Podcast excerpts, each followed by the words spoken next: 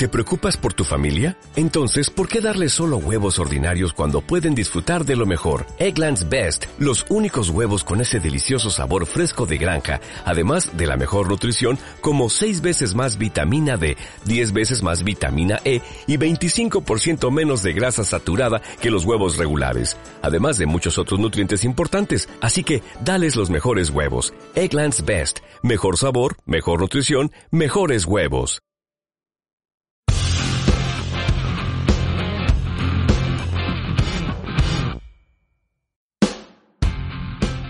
¿Qué tal? Bienvenidos. Estamos en una nueva temporada de Muy Machito, caja de herramientas para hombres que quieran entender, promover y disfrutar la equidad de género. Abrimos esta temporada con un hombre que es el rector de la Universidad Pedagógica Nacional, Alejandro Álvarez Gallego, y lo hemos invitado porque escribió recientemente una columna en el periódico El Espectador de Colombia que titula Las violencias basadas en género nos avergüenzan. Me pareció un título muy llamativo, viniendo de un hombre y además eh, con mucho por explorar, tratándose de un hombre dedicado a la pedagogía y a la educación durante toda su carrera profesional. Rector Alejandro Álvarez Gallego, bienvenido a Muy Machito. Muy, muy buenos días. Gracias por invitarme. Estoy como muy atento eh, a esta conversación que me parece de verdad interesante, importante. he leído algunos de sus escritos en los que usted llama la atención sobre la importancia de que los hombres participemos de esta revolución cultural que las mujeres han iniciado hace décadas y me parece muy importante el tema. Bueno, pues gracias por darle esa importancia y por aceptar la invitación. Mire, en la columna que mencioné hace un rato, usted destaca una parte muy importante de un informe de una organización que se llama De Justicia, en el que se dice o se, se muestra, se cuenta que el acoso sexual solo se menciona como generador de violencia de género en 11 de los 17 protocolos en las universidades eh, que existen. O sea, no todas las universidades tienen protocolos contra la violencia de género, hay 17, pero solamente en 11 de esos 17 se considera el acoso sexual como un detonador de esa, de esa violencia de género. ¿Qué reflexión hace usted sobre esto? ¿Por qué como esa si se quiere, ceguera frente a, una, a un detonador tan claro. Sí, ese es uno de los asuntos, me parece, más interesantes de ese estudio de justicia. Y es que, bueno, primero hay que decir que es muy triste que solo 17 de las 110 universidades que hay en Colombia tengamos protocolo. Es más, el ministerio ya tuvo que intervenir y ordenó que todas tengamos, es obligatorio que tengamos, y estableció unos criterios para organizar los protocolos. Y en los protocolos, efectivamente, no se tiene en cuenta en varios de ellos el acoso como violencia de género. Eso a mí me pareció muy sugestivo porque es cierto que hemos interiorizado y naturalizado el, el, el acoso que es considerado algo secundario porque pues puede ser como algo banal, yo no la he tocado, yo no he cometido ninguna acción violenta sobre su cuerpo y es, justificamos de alguna manera. Entonces, eso que incluso eh, eh, llega, yo diría más que el acoso, incluso esos mal llamados piropos que son, eh, para mí son violencia, son irrespeto, sobre todo a la dignidad de, de, la mujer, no por ser mujer además, es por ser humano. Es decir, nos acostumbramos a eso. Entonces, a mí me parece que llamar la atención sobre intervenir la vida cotidiana en nuestras universidades, atendiendo ese problema, me parece fundamental para evitar llegar a las violencias. Mm. Usted ha mencionado el piropo, esa es una práctica que tenemos tan naturalizada. Mucha gente hoy en día, incluidas mujeres, dicen, pero ¿cuál es el problema de eso? Es una forma amable, de tratarnos, es nuestra forma de expresar afecto e incluso respeto, ¿no? Cuando muchas personas, como usted lo ha dicho, lo consideramos una falta de respeto. ¿Usted siempre ha pensado que el piropo es una falta de respeto o la vida se lo ha ido enseñando en estos últimos tiempos en los que las voces de las mujeres han resonado más eh, en, las implicaciones que tiene para nosotras recibir, por ejemplo, esos piropos? Bueno, lo que le voy a decir no, no es pretencioso. Por alguna razón que puede ser incluso timidez. Creo que sí he sido más bien tímido. Eh, yo, a mí eso me ha parecido siempre un poco como, como, no puedo decir que siempre lo haya visto irrespetuoso, pero siempre me parecía generar una situación incómoda. Claro, con el tiempo es que me he dado cuenta todas las implicaciones que eso tiene y lo que y lo, y lo, y lo irrespetuoso que llega a ser, ¿no? Cuando uno decodifica, si se puede decir así, el piropo en sí y sobre todo el contexto en el que se produce, ya uno entiende que es definitivamente es, es mucho más que irrespetuoso. Para mí es una forma de, de, agresión. Pero sí, la verdad, yo, a mí siempre me ha parecido es una práctica que es muy común, absolutamente cotidiana entre mis compañeros, mis amigos con quienes crecí, eso era natural. Yo era un poquito, yo siempre lo leí en mí mismo como timidez, ¿cierto? Yo, yo no me arriesgo a eso, o sea, no, no me parece, no, no lo veía nunca como algo pues que debía hacer, pero ah, claro, hoy ya entiendo toda la carga machista que hay en esos, en los piropos, que el límite entre el piropo cariñoso, respetuoso y el, y el piropo machista es es delgado. Me, me, llama la atención cuando usted menciona, bueno, yo lo veía en mis amigos, en, en otras personas, eh, porque parte de lo que hacemos quienes hoy en día decimos, hombres, vénganse a esta conversación y, y pónganse la camiseta y sepan cuál es su rol y qué pueden hacer en esos pequeños y grandes momentos de la cotidianidad en los que se presentan violencias de género. Eh, esto incluye, por ejemplo, que si usted piensa eso, pues usted debe interpelar a esos hombres, eh, decirles algo, pero el mismo contexto machista hace que muchos hombres que piensan así se abstengan de, decirles a sus compañeros, eso no está bien, eso es un irrespeto, porque quedan, digamos, cancelados del grupo. No sé si usted se anima a contarme en materia de anecdótica, eh, ¿cómo ha manejado usted eso? Sí, tal cual. O sea, la verdad yo sí reconozco que nunca me he arriesgado a, a cuestionar a un amigo, a una colega por, por ese tipo de, de, gestos, ¿no? Hay unos más que otros. Y tengo amigos en el límite de arriba, o sea, de una permanente, y yo digo, acoso. Claro, entonces me, me inhibo, eso sí es verdad. Salir del círculo no es fácil, entonces me disimulo, me hago el bobo, cambio conversación, como que no pasa nada. ¿Cómo he reaccionado yo ante eso? Que, que la, yo tuve una experiencia vital en mi vida o sea, vital quiero decir que marcó mi vida, que fue la posibilidad de encontrarme con una persona, un amigo que me recomendó otra persona que estaba creando un grupo de masculinidad y a mí me llamó la atención, oye, ¿qué es eso? Me dijo, venga, lo invito a una reunión. Eso estaba promovido desde la Universidad Nacional, incluso desde el grupo de género de Florence Thomas, estaba hablando de la necesidad de que los hombres se vincularan también a la reflexión de género. Nosotros hicimos la primera reunión, me acuerdo, y después dijimos no queremos pertenecer al grupo de, de Florence ni a la Nacional, pero eso está chévere, o sea, sigámonos reuniendo. Duramos dos años reuniéndonos cada miércoles, tarde, noche, hasta, hasta altas horas de la noche. Fue una experiencia, digo, que marcó mi vida porque fue la posibilidad de hablar de esto, el tema de, de qué nos pasaba, cómo empezamos desde niños a, a reaccionar, cómo era como, bueno, e, esto nunca estuvo, nunca tuvo una agenda, nunca tuvo un programa, esto no tenía nadie que lo dirigiera, era espontáneo. Eh, no todos éramos conocidos, pero ahí nos fuimos conociendo. Y fue experiencia vital porque, porque me hizo ver que nosotros somos muy frágiles como hombres, es decir, la masculinidad. Yo puedo concluir después de un poco de esa experiencia que nosotros quizás nuestra violencia y nuestra agresión tiene que ver con algo, con un lugar débil, un flanco débil en nuestro modo de constituirnos como hombres. El género es una construcción cultural, eso también lo aprendí ahí, porque todas también leíamos cosas, ¿no? Y entonces nos enseñaron a ser hombres. Pero ese, proceso de enseñanza fue doloroso, y, porque nos quitó la posibilidad de lo femenino. Eso para mí fue muy, muy interesante. Eh, bueno, quien nos dirigía era un hombre homosexual, era una persona homosexual. Desafortunadamente murió y se terminó el grupo.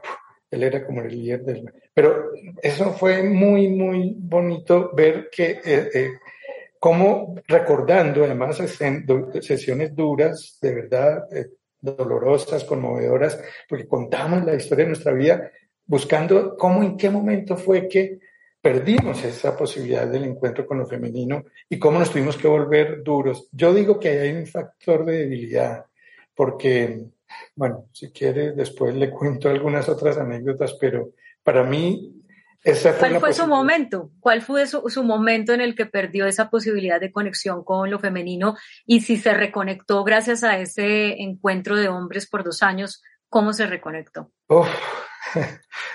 esa pregunta, sí, eh, recuerdo cómo reconstruimos ahí muchas de nuestras historias. En mi caso fue un poco la, la, la forma como mi mamá sufrió la violencia de mi padre y verla humillada y verla mm, disminuida. Era, para mí, mi mamá me, mi reacción era como negar esa condición femenina, como de sumisión, ¿no? Entonces, eh, generé un rechazo hacia ella, pero un poco, me, me, imagino, yo esto pues psicológicamente no sé cómo se leería, pero era como, eso es ser mujer, ser débil, ser frágil, ser además sumiso, la sumisión de mi mamá fue en mi infancia y, yo lo que hice fue como tomar distancia, ¿no? Y, fue una gran pérdida. O sea, pérdida de la posibilidad, por ejemplo, el tema del afecto, de la caricia, de poder tener contacto afectivo con mi mamá, por ejemplo. No lo tuve, lo, corté. Eh, y, la dificultad que tenemos y que, que que tengo de, de, tener cierta posibilidad de contactarme, ¿no? Eh, eh, en torno a lo más sensible, y no digo solo físico, sino al mundo de lo sensible. Entonces me, me volví pues, muy racional, muy serio. A mí siempre me dicen, esto es muy serio, y, y, y eso es una pérdida. Y, y, y, me duele, ¿no? No tener, no tener la posibilidad de conectarme con las cosas sencillas. Y creo que eso es parte del efecto de, esa, de ese momento.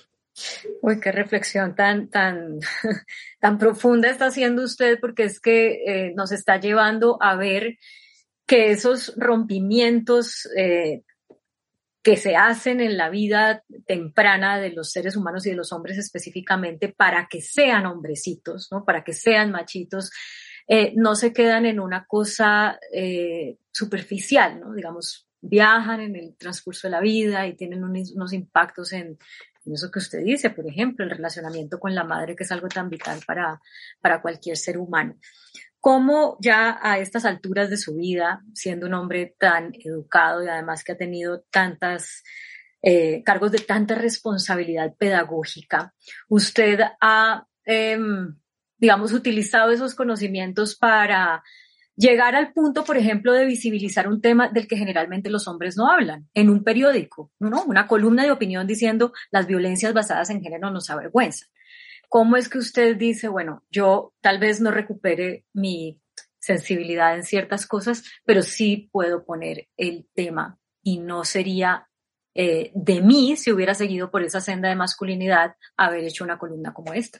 Sí, eh, bueno, lo primero es que también, digamos, el, el, la otra parte de esa reacción que, que yo tuve frente a esas experiencias de niño entre la violencia de mi papá con mi mamá, también fue que rechacé a mi padre. O sea, eso no quería yo. Yo también creo que en esa medida yo crecí eh, buscando otro camino, otros caminos distintos a los de la violencia masculina. O sea, no me quise identificar con ese, con ese rol. Eh, entonces, también eh, la pedagogía eh, fue como un lugar en donde yo me encontré la posibilidad de, como de rechazar esa forma violenta y, y, machista de estar en el mundo. Y, y, me fui como al mundo de la pedagogía porque es una profesión en donde la sensibilidad es importante. Y yo creo que ahí la he encontrado y me he podido reconstruir, ¿no? A partir de la, de la, sensibilidad que genera el poder estar con niños, con niñas, el poder encontrarnos en el trabajo la enseñanza, que es una, una labor que fue inicialmente masculina por allá en el siglo XIX, esto ya lo digo porque lo he estudiado y, ya, y luego se feminizó, pero sí tiene mucho de, de ya hoy es socialmente de femenino, son profesiones femeninas. Yo quise dedicarme a eso y y en mi experiencia ha sido muy, bueno, mi última experiencia, por ejemplo, como rector del colegio de la universidad, hace cuatro años yo había sido, había sido rector del Instituto Pedagógico Nacional y allí me encontré con una experiencia que me, que me ha marcado también y es que eh, empezaron a organizarse también las chicas, las niñas, en grupos de género. Y, y, había una profesora liderando y yo les abrí el espacio, los tiempos, los recursos, las condiciones, porque creo en eso, ¿cierto? Sí. Pero empecé a observar, la primera, la primera vez que fui me invitaban a veces a sus reuniones que los hacían en los recreos. La primera pregunta que yo les hice el primer día fue, ¿y por qué no hay hombres en este grupo? Y entonces como que, no, pues los hemos invitado y ellos no vienen. Ok, entonces me puse a hablar con muchachos. Les dije, venga, ¿y por qué no organizamos un grupo de hombres? Eh, porque yo empecé a observar esto, Claudia. En, los colegios es muy, muy conocido los rituales en los que se les entregan premios a los mejores estudiantes, a los mejores deportistas, a los mejores en música, en arte, a los mejores, bueno, en diplomas, el ritual del, del, del grupo de 10 premios, 8 eran mujeres, eh, 7 mujeres y 3 hombres, 2 dos hombres, en danza, en arte, pero también incluso en deporte, en académicos un colegio que tenía más o menos equilibrado el número de niños y de niñas.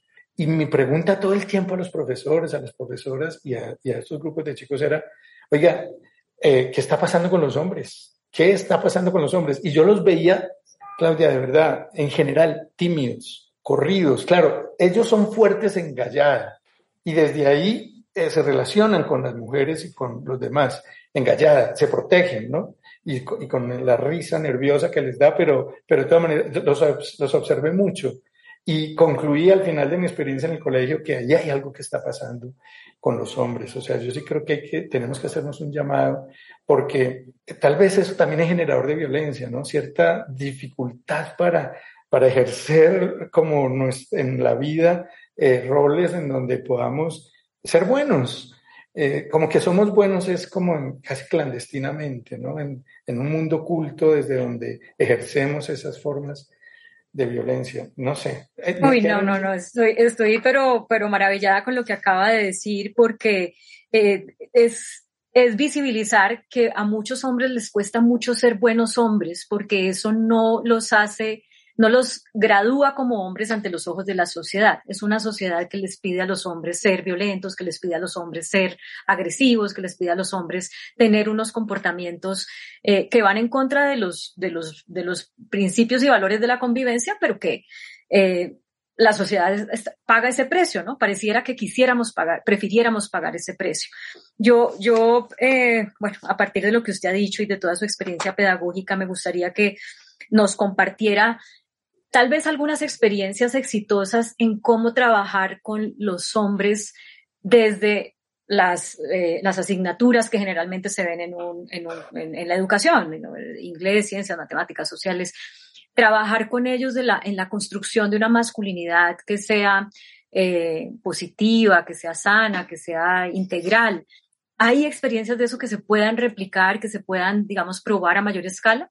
Muy poco, Claudia. En la escuela y en la universidad menos, hay muy pocas, eh, eh, digamos, cátedras o, propuestas formativas más o menos sistematizadas que le permita llegar a los estudiantes, en particular a los hombres, eh, hablar, para hablar y, estudiar y analizar este tema. Muy pocas. hay grupos, sí, eh, de masculinidades en algunas partes, sí se han ido creando colectivos y grupos y tendencias, pero no, están, no son experiencias formalizadas en currículo o en, en esto. Hay muy poco. Y yo sí creo que muchos dicen que eso no es un tema de, de, currículo o de materias o de enseñanza, que eso es de la vida, que eso es práctica, que eso es cultural, que eso es de la transversal, lo llaman. Y también creo que es transversal. Claro, en toda la institución eh, tenemos que hacer visible, hacer evidente lo que está pasando con esas relaciones de mm. violencia eh, y de machismo.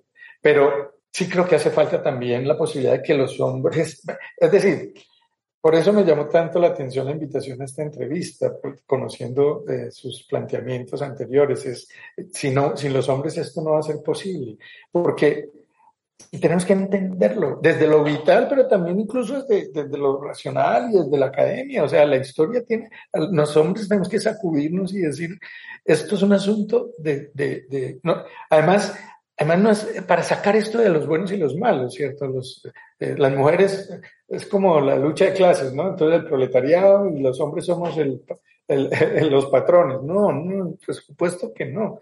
Entonces, nos falta mucho. Yo creo que nos mm. falta muchísimo. Pues ese es, ese es uno de los retos que yo veo que usted les ha puesto al cuerpo de profesores de la pedagógica. Eh, para la audiencia es importante que sepan que el rector Alejandro lleva poco, Alejandro Álvarez lleva poco tiempo como rector de la, de la pedagógica, unos, unos meses nada más, tres meses. Y eh, ahorita hace unos días sacó eh, un reporte sobre qué es lo que se ha hecho para prevención de violencias basadas en género.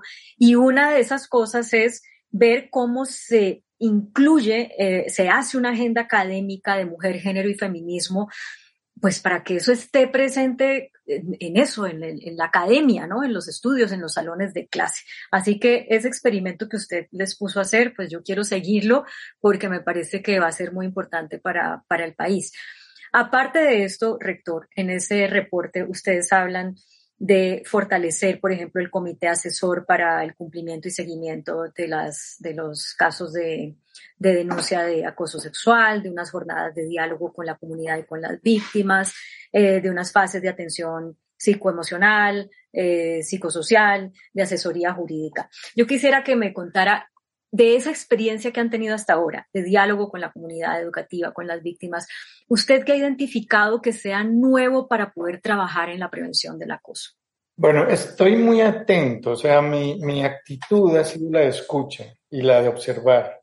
Me parece que este es un fenómeno que, claro, por la gravedad y la regularidad y recurrencia de los casos, que es dramática, que es, es pero a mí eso hay que atenderlo, o sea, hay que atenderlo psicológicamente, jurídicamente, disciplinariamente, eh, eh, jurídicamente para, acompañar a las víctimas a poner los denuncios y, el, y, actuar con rapidez y eficiencia en la sanción, en, en, la, en, los castigos que hay que hacer. Pero más allá de eso, eh, a mí me llama la atención es la, el fenómeno en sí. la hay una pregunta que todavía no tenemos cómo responderla. ¿Esto es nuevo ¿Hay más violencia ahora o es que hasta ahora hay más denuncias y nos estamos dando cuenta de lo que eh, siempre ha existido? Yo creo que son las dos cosas. Hay algo que está pasando también, en, pero eso, eso no, cómo estudiarlo y cómo analizarlo, eso hay que observarlo. Y yo he invitado incluso a mis colegas rectores de otras universidades, ya estamos pensando en armar como un, como un observatorio eh, casi etnográfico para poder ver cómo, cómo, como fenómeno social, como fenómeno cultural, eh, estas formas eh, que están llevando a violencias. Es que no más hablemos de los feminicidios, o sea, ¿Qué es esto? ¿Qué nos está pasando? Pero de ahí para abajo, todas las otras formas de violencia. Entonces, estudiarlo para poder tratar de descifrarlo, como entenderlo, me parece importante. Nosotros como universidad creo que también tenemos que hacer ese aporte, ¿cierto? Desde, si se quiere académico, pero para que nos lleve a reflexiones. Con esos insumos es que yo creo que podemos empezar a tener más herramientas, es decir, actuar inteligentemente con evidencias, pero que tengan que ver con, con el, el registro etnográfico de cómo es que se produce este fenómeno. Esto es un acontecimiento, lo llamo yo, eh, que está marcando en todo caso eh, un momento de la historia. Desde Me Too en adelante, algo nuevo está pasando. Y además es muy transformador. Estamos viviendo un momento de, de, transformaciones profundas. Yo soy una convencida de que esto que está pasando llega para quedarse, no es eh, temporal, porque una vez la conciencia se activa, pues es muy difícil eh, echar para atrás cuando uno ya tiene conciencia. Em, y, y, y por eso le hago la siguiente pregunta. ¿Qué se encuentra usted en los testimonios de la comunidad, de las víctimas?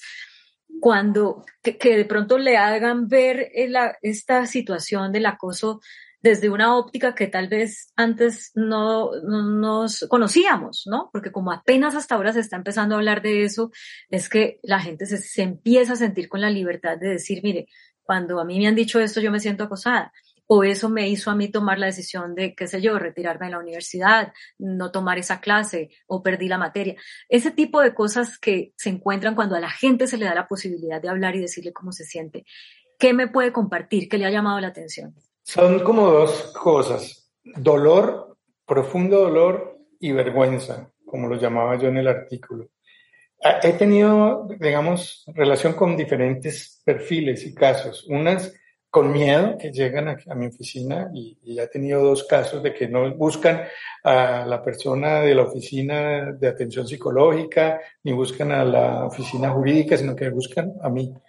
Dos casos, niñas, jóvenes, estudiantes que llegan muy mal emocionalmente, pero con mucho miedo decir no sé qué hacer, no sé si denunciarlo, no sé, mire lo que me pasó, me cuentan toda su historia. Yo lo único que puedo hacer es escuchar, escuchar y tratar como de contener. No soy psicólogo y me da miedo porque tampoco puedo intervenir y sería irresponsable hacerlo, pero si me buscan trato de, de, permitir que... Se... Entonces eso me da mucho dolor, o sea, verle sus rostros, sus gestos, sus, sus miedos y, y, y, también su rabia, pero como, como sin saber qué hacer, de casos muy complicados de sus compañeros y de, y de sus compañeros de, de, vida, es decir, de su pareja, eh, que, y, y, en otro caso fue de un profesor. Entonces, ahí es donde entra mi segunda sensación, la vergüenza, ¿no? Es decir, escúchale, estos son compañeros de trabajo, son profesores de mi universidad, no puede ser que eso esté pasando. ¿Dónde tiene la cabeza? Se, o sea, ¿qué, ¿qué está pasando con nosotros los hombres? ¿Por qué somos capaces de hacer eso? Pero hay otros casos, y esto ya fue un par de reuniones más amplias, con mujeres feministas, guerreras, de las que están en el movimiento, en lo que llaman la juntanza feminista, otro grupo que se llama las vulvas insurrectas, que, que ya se presentaron en la universidad con capucha, y bueno, yo no sé si alguna de ellas estaba en esas reuniones, en una de esas dos reuniones, pero, pero por el tono en que me hablaban, lo hablan, hablan con, con un lenguaje además no es fácil de entenderlas. Tienen ya sus, casi su propia jerga, sus propias maneras y se expresan. Entonces tienen sus piercing, tienen su manera de vestirse, su, sus rostros y, y, y, y son bravas, muy bravas. Pero es escucharlas y primero es exigiendo, ¿no? Pero después en las reuniones se va viendo cómo se empiezan a desarmar un poco para, porque mi actitud es, esto es muy grave lo que ustedes están contando y lo que ustedes están narrando, y un poco darle la razón. No podemos decirle no, no, no, no le voy a responder como desde la autoridad y decirle, vamos a ver como un burócrata qué trámite le damos y estamos organizando. Mi respuesta no es mostrarle qué estamos haciendo formalmente para enfrentar el problema, sino más humanamente, ¿cierto? Entonces, incluso pues en esas reuniones están también los, las personas trans que tenemos, una profesora, tenemos algunas chicas que son trans, y contando cómo en la vida cotidiana del, de la universidad se, se siente, cómo las violentan, cómo las agreden, desde el vigilante hasta el profesor, o sea, toda una cadena de violencias sistemáticas, de exclusión. Incluso hay un grupo que se llaman las maricas, ¿sí? Y entonces somos maricas y se reivindican y dicen y, pintan las paredes. Entonces, en poder sentarme a hablar y escucharlas, ok, son lenguajes difíciles. Entonces, digamos, dolor, vergüenza y también como cierto interés por entender y conocer el, el, el, fenómeno que estamos viviendo. Mm. Yo podría seguir haciéndole muchas preguntas porque además con su experiencia pedagógica creo que nos puede dar mucha, mucha ilustración pero se me acaba el tiempo y quiero dos cosas. Uno, darle las gracias porque que haya un hombre que sea capaz de poner este tema en la conversación en un periódico de circulación nacional, que se que convoque desde su poder de rector a otros eh, líderes de otros centros educativos para que por fin haga, se haga algo. Eh, es muy, muy valioso para quienes sabemos lo complejo que ha sido lograr lo que se ha logrado hasta ahora. Entonces, le quiero dar las gracias y además impulsarlo a que siga y a que no se rinda y a que no se canse eh, y a que se junte de las personas que, que somos muchas que, que lo podemos apoyar. Y lo otro es, pues, preguntarle cómo le fue haciendo el machistómetro, que sé que ya lo hizo, este juego que ustedes pueden encontrar en, si entran a Muy Machito Co. Es un videojuego que al final les va a decir si están en el infierno, en el cielo o en el purgatorio del machismo. ¿En dónde quedó, señor rector? bueno, que en el cielo. Eh, eh, ¿Qué me pareció? Me parece el juego muy, muy importante, interesante, eh, porque pone frases que, que a veces uno, que se escuchan comúnmente, ¿no? Decir, tú eres de los que ah, dice que la mujer que está eh, que lo que pasa es que, como no me acuerdo bien cómo dice, que tuvo, que tiene mal sexo, ¿no? Y que por eso es que, que, que está brava, que está aburrida, que está agresiva. O enojada, sí. enojada, no, no, claro, o sea, es muy común escuchar eso. Es decir, lo he escuchado en mi entorno, es súper común esas frases que, que tiene el juego. Pero sí, como yo ya había dicho, me parecen frases chocantes y, en general yo no ni, las pienso ni las digo eh, y son comentarios y son pensamientos que son claramente machistas.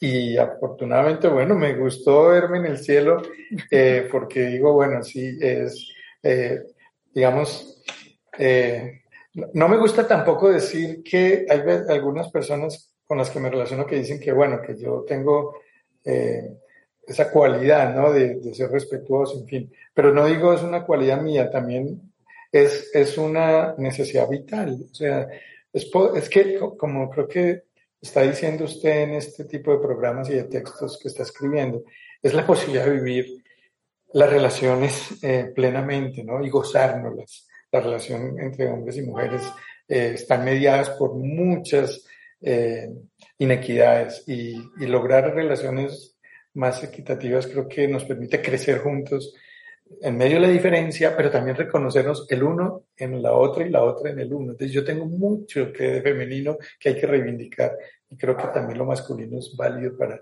para las mujeres. Cerremos con un tip, algo que usted ponga en práctica para poder ir a ese siguiente nivel. Ya sé que quedó en el cielo, pero, pero eso no quiere decir que no haya cosas por trabajar. Claro. Ah, ¿Cómo usted se reta en esto en el día a día como ser humano? No, pues hay un, hay un reto en mi pareja. mi compañera me pone en evidencia a veces, yo que me creo tampoco machista, y ella a veces me dice, por ejemplo, si te has dado cuenta que te dije un poco de cosas y tú no las escuchaste, y yo le digo, no, yo sí te escucho, no, no me escuchaste. Eh, y, y, me da, y me pone en evidencia a veces, mira, hablaron las mujeres, hablaron los hombres y tú respondiste para los hombres y no las mujeres. Son cosas que uno lleva interiorizadas y no se da cuenta. Son ret para mí los retos es todo el tiempo ser autocrítico y ser capaz de aceptar que uno tiene todavía mucho por, por romper del machismo. Pues señor rector de la Universidad eh, Pedagógica, muchísimas gracias por acompañarnos. Ha sido un gusto conversar con usted, Alejandro Álvarez Gallego. Gracias por lo que hace, gracias por generar conciencia y lo animo a que siga adelante con eso. Gracias por estar en un machito. Bueno, gracias a usted, Claudia, eh, por esta oportunidad. Sí, efectivamente es un asunto vital vital de cada uno de nosotros y en mi rol también creo que tengo una responsabilidad muy importante para seguir trabajando en este tema tan delicado pero tan eh, importante para transformar nuestro mundo. Muchas gracias a ustedes también, gracias por acompañarnos. Recuerden que entrando a mi canal de YouTube Claudia Palacios Oficial pueden ver todas las entrevistas de Muy Machito y que también pueden hacer el machistómetro entrando a la página web de este proyecto muymachito.co. Muchas gracias y hasta la próxima. En Sherwin Williams somos tu compa, tu pana, tu socio, pero sobre todo somos tu aliado, con más de 6.000 representantes para atenderte en tu idioma y beneficios para contratistas que encontrarás en aliadopro.com. En Sherwin Williams somos el aliado del PRO.